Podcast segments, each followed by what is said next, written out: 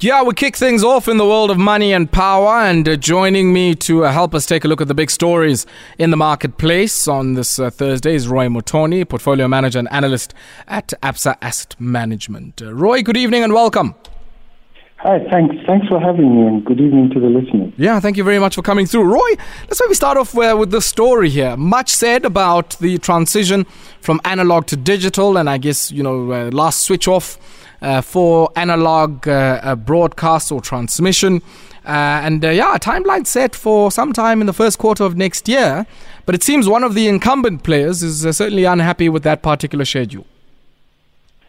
Yeah, this is this in entertainment to move away from from from analog to digital transmission.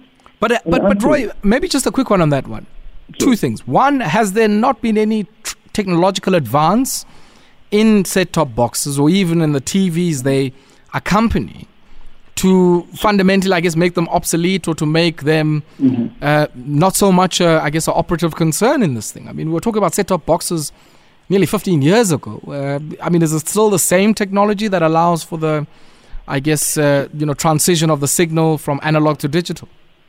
So, so my understanding is a lot of most of the TVs that you'd have mm. incredibly huge the, the persistence of these analog televisions that require some form of conversion still exists. And these are people that you have to consider. You don't want to lock them into the digital sure. future. You don't want them to have um, last, you don't want them to have um, no access to information. So, so that's what they're saying. Um, can we verify, first of all, that that that we're able to transition these guys into the new information age? Secondly, we, have to recognize that when you're setting this timetable, you have to understand that there's a global shortage in chips. There's a global shortage in the ability to, trans- to transport those chips from where they're manufactured to here.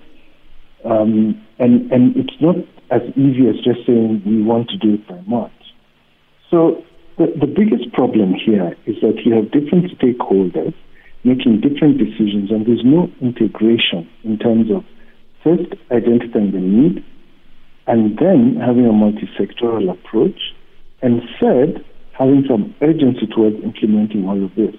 Because the, the. And I guess that's that's the issue because I mean, if you think about how much, or, or let me put it this way, the opportunity cost of not undertaking the transition. I mean, I get for for an incumbent player like you know, E, who are suggesting that if the switch off happens too fast, this will have a negative impact on them. And I get that because it'll have a negative impact on the ability of many of their consumers or their viewers uh, who might be in rural areas using the old, you know, uh, uh TVs that are using UHF frequency or anything of that kind. So, so it does make sense.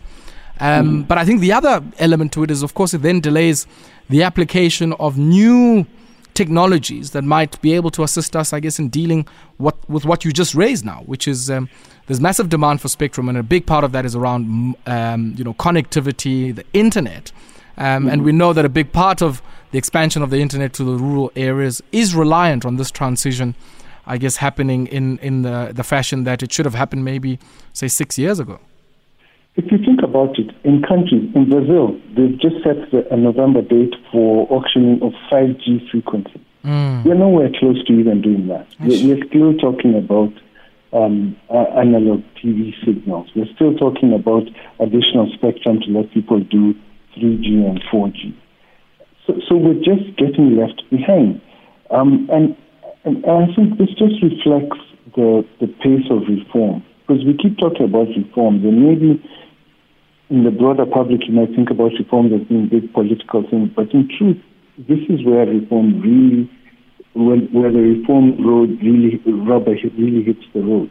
You, you need the spectrum to come out to allow cost of data to come down significantly. Mm. You need the spectrum to come out so that so, so that the innovators who bring out 5G and, and new applications such as those are able to do it and bring us into the information age. But, but what you have is a regulator who's not been able to put their foot down um, and, and, and set a timetable that we actually stick to. Remember, this ministry that is in charge of this has had about, I mean, 11 different uh, ministers, 12 different ministers now in the last 10 years. Give or take. Uh, it's almost like the number of Bafana Bafana coaches. Hmm. it just tells you That's that the continuity right? doesn't exist. Um, and, and the handover from minister to minister to minister isn't happening. So that's those are the difficulties that we have, and we're going to keep having them mm. until somebody Roy, actually I mean, puts down their foot and says we need to get this yeah. done. But Roy, kudos on the on the link there. I guess uh, I think Hugo Broos would find uh, that straight talk uh, very very appealing as well. Uh, new Bafana Bafana coach, but a big part of also the delays here have also been about the contestation of particular interests. Um, I recall, I mean, a big debate around the encryption or lack, lack thereof of some of the set top boxes being uh, somewhat of a sticking point, uh, with uh, many who had interests in either side, I guess, jostling for space and uh, effectively playing out in the courts and also in the regulatory space around those issues. And, and that to me just reflecting all of these yeah. 10, 12 years since, since we were supposed to make this transition. Hmm. Roy, hold the line there for me for a second. We're going to take a quick spot break. But uh, yeah, when we come back, we'll continue with some of the other stories that we've seen, including Denel reaching an out of court settlement with the SAAB Grintek Defense, a Swedish, uh, well, I guess a subsidiary of the Swedish uh, aerospace and uh, defense company Grintek. We'll continue after this. 23 minutes it is after 7 p.m. You tuned in to Metro FM Talk here on the Mighty Metro. And uh, yeah, we continue with our wrap of the top business stories. Roy Mootoni is joining us uh, to unpack the latest in uh, the world of money and power. He's an analyst and portfolio manager at Absa Asset Management. Roy, Denel avoiding an out of, co- well, avoiding liquidation because I guess, uh, yeah, one of the. Um, the people they owe would have certainly placed them in the liquidation queue. Uh, they've managed to stave that off with the out of court settlement. Just give us some of the background to this particular matter, uh, and I guess why it was in the interests of Denel to make sure that they get this out of court settlement rather than the other more ominous alternative. This is one of those stories that we've discussed repeatedly. It's about an SOE who has suppliers but has been unable to keep up with um, the sequence of invoices. Mm. And, and, the supplier got fed up and figured that the only redress they have is going to court.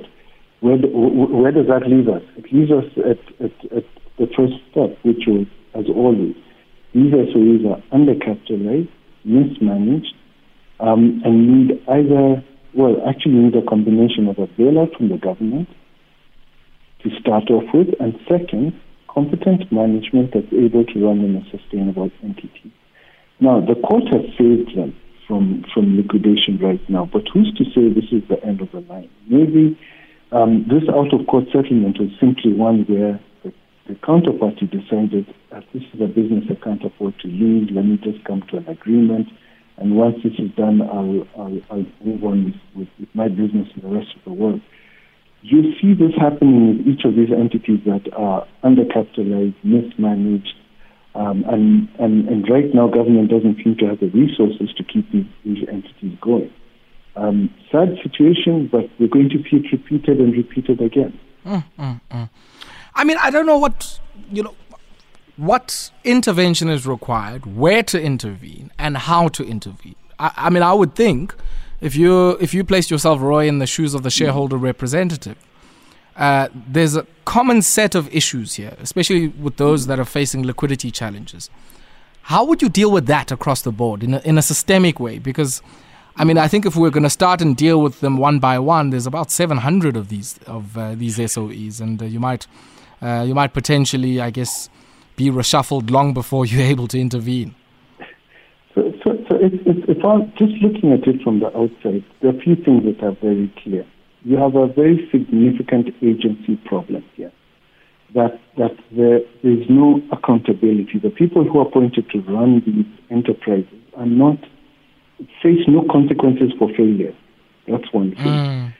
What you probably need to do first is decide. Um, you need you need competent management from the industry who are who is able to make these things profitable, sustainable, and able to pay dividends to the exchequer. That's step one. You need an independent board. Now, on that board, you, there's always room for, for patronage or for cadres and everything, but the board must always act in the interest of the ultimate stakeholder, who is you and me, the taxpayer. That board oversees management. Management oversees the business. The business is a commercial entity. It goes out and makes money. Now, within within that commercial um, imperative, you can incorporate a couple of other things, um, some level of employment, some level of empowerment. But the bottom line must be that in all of this, the context must be that this business needs to run in a sustainable fashion and return money to the exchequer rather than drawing money down. That's the bottom line. We can talk about good things and growing employment and all of that, but if we don't have a sustainable enterprise, we'll never achieve anything. Mm. And, and, and needing recourse to the exchequer every so often just means these are unsustainable, unviable businesses. But Denel is not. Denel has Denel was a center of innovation, both for military technology um, and, and yeah, defense technology. They, have got a lot of IP that is valuable, mm. that you can actually make money for, that we made a name for ourselves before. Um, you, you, you can't tell me that all of that has changed now. So, yeah, I mean, we spoke we, we, spoke to you know one of the trade unions that organizes at Denel, and, mm and they were raising that exact issue, saying you know this is a company that has built such a you know a distinguishable contribution by way of its know-how, its technology, its IP, and just the quality of the products that it brings into the aerospace and defense sector. Um, and and I don't know. I mean, what, what becomes the next? You know, some people are calling, I guess, the next terminal stage here. I mean, you know, do you do you deal with that uh, and absent of recapitalization? Because I guess there's also the big question mark around where the money is going to come from to re-inject some uh, some more, I guess, capital into this entity. The, the, the truth is, the solution staring you in the face. You have to acknowledge the same way that SA went under and is probably going to come up again, is to acknowledge the way it's being run now is unsustainable. It serves no purpose. The salaries that they're paying are unsustainable. Those jobs really don't exist in the absence of support from the exchequer. Once you acknowledge that, then you go and you decide what is my business plan? What do I actually sell? Where can I make money? how much money can I make? So how many people can I afford to employ? Um, and, and how can I grow this business so that it's more relevant to, to the economy of South Africa and is generating dividends for the exchequer, so it helps the exchequer support poor and indigent people and, and build infrastructure. If you're unwilling to think along those lines and, and, and your only driver is deploying cadres or, or dishing out political favors, you're never going to succeed. And and you can see right now the exchequer has reached a point of um, of maximum stress. You can't you, you can't afford continuous bailouts. You just simply can't. Mm, mm, mm. Yeah, it's one of those that uh, I guess will continue to be a headache. But uh, I want to hear your thoughts, uh, Roy, on the just transition. I mean, uh, I don't know. So, so this is my reading of what the Minister of uh, Mineral Resources and Energy is suggesting. He's saying, look, we've got an IRP, which is, I guess is a policy signal around what scale or pace the decommissioning of our fossil fuel driven energy is going to take. Uh, and we get all of the attractive green funding that's all around there, but you don't want to throw the baby out with the bathwater. Um, it certainly seems to have riled up a lot of people. I mean, I, I, I, I must say, I, I, don't hear anything controversial, but um, Roy, you might see it maybe a bit differently. I'll start from a pretty controversial point of view mm. that um, the renewables lobby actually very loud, very active, very well funded. Let's start from there. That's why. That's an interesting that's place to they, start. They have such a voice in the media. Mm. And but from there, I'll go to the other extreme and just say, the truth is, our biggest problem is the climate problem. Exactly. That's that's absolute reality. Um, that's been acknowledged. Whichever way you want to look at it, there is a climate problem. And South Africa is the eighth largest generator of um, carbon dioxide, which, which contributes to global warming, which is accelerating the deterioration of our atmosphere and, and all those things. So, so somewhere in between, a solution needs to be found. Now, um, if you if you decommission your coal plants too quickly, well, if you, if, if you just shut it down and say you want renewables, you, you get problems. Renewables Um, you, start, you need battery storage, um, you, which is incredibly expensive. You, you need significant investment. Um, and from a South African perspective, we still have, what, 100 years of coal under under the ground, which mm. could be used as a very cheap base energy, the, the, uh, the base source of energy. So it's a debate that it's a debate that will never end. The, the truth is we have to gradually move in that direction. And I think the difference here is the minister wants it to be slower, the renewables lobby wants it to be faster, the climate says we're about to reach a point of no return. So yeah, it's, it's, it's an incredibly complicated process, but I think more and more companies are realizing that each of us contribute to this. So, like you've seen the new Eskom plan, you've seen all the mining companies with with a net zero plan by 2025, 2030 or thereabouts. If we all contribute to this, then the pressure on decommissioning coal plants or stopping the use of coal will diminish because at least everyone's contributing. But it's a problem, it's not going away, and, and the solution is not continue building coal plants. That's mm. for sure. Those are the things that are for sure. Yeah, yeah. And I mean, I guess, you know, if, if you look at the sequencing, as you say, of uh, some of the remarks of the lobby, uh, it, if I can start just with you, with that controversial point you were making, I mean, this comes hot on the heels of massive reports around, you know, the sulfur dioxide emissions of Eskom, rightfully so, I guess, but uh, mm. just the sequencing of all of these conversations around the COP26 discussions, I think, is also quite curious. Uh, but I think the other issue that you're raising um, is, you know, we have to also make sure that as we advance to some of these combinations of new technologies, solar PV, gas, wind, you know, um, and some of the other renewable uh, uh, forms of energy, that we also are able, just like we did with the fossil fuels, to build a, a viable industry um, that can really, I guess, make make sure that we're able to localize whatever opportunities there might be, both upstream and downstream from some of those energy sources. And I think the battery storage one is a very interesting example of that. And if you think about it this way, it, like in South Africa, coal mining is a community thing. Mm. Around the coal mines, communities have been built, and generations of people have worked on the mines, got sponsorship, got bursaries, developed themselves and their families. If you shut those mines down, you're killing community. Now, where is the sustainability in that? Where's the quid pro quo in doing things like those? And, and those communities have no other economic activity. So if that doesn't come into the discussion, what you're doing is creating a lot of animosity, you're creating a lot of alienation, um, and, and you're creating a lot of opposition because all these guys want to do is just continue life as they were before.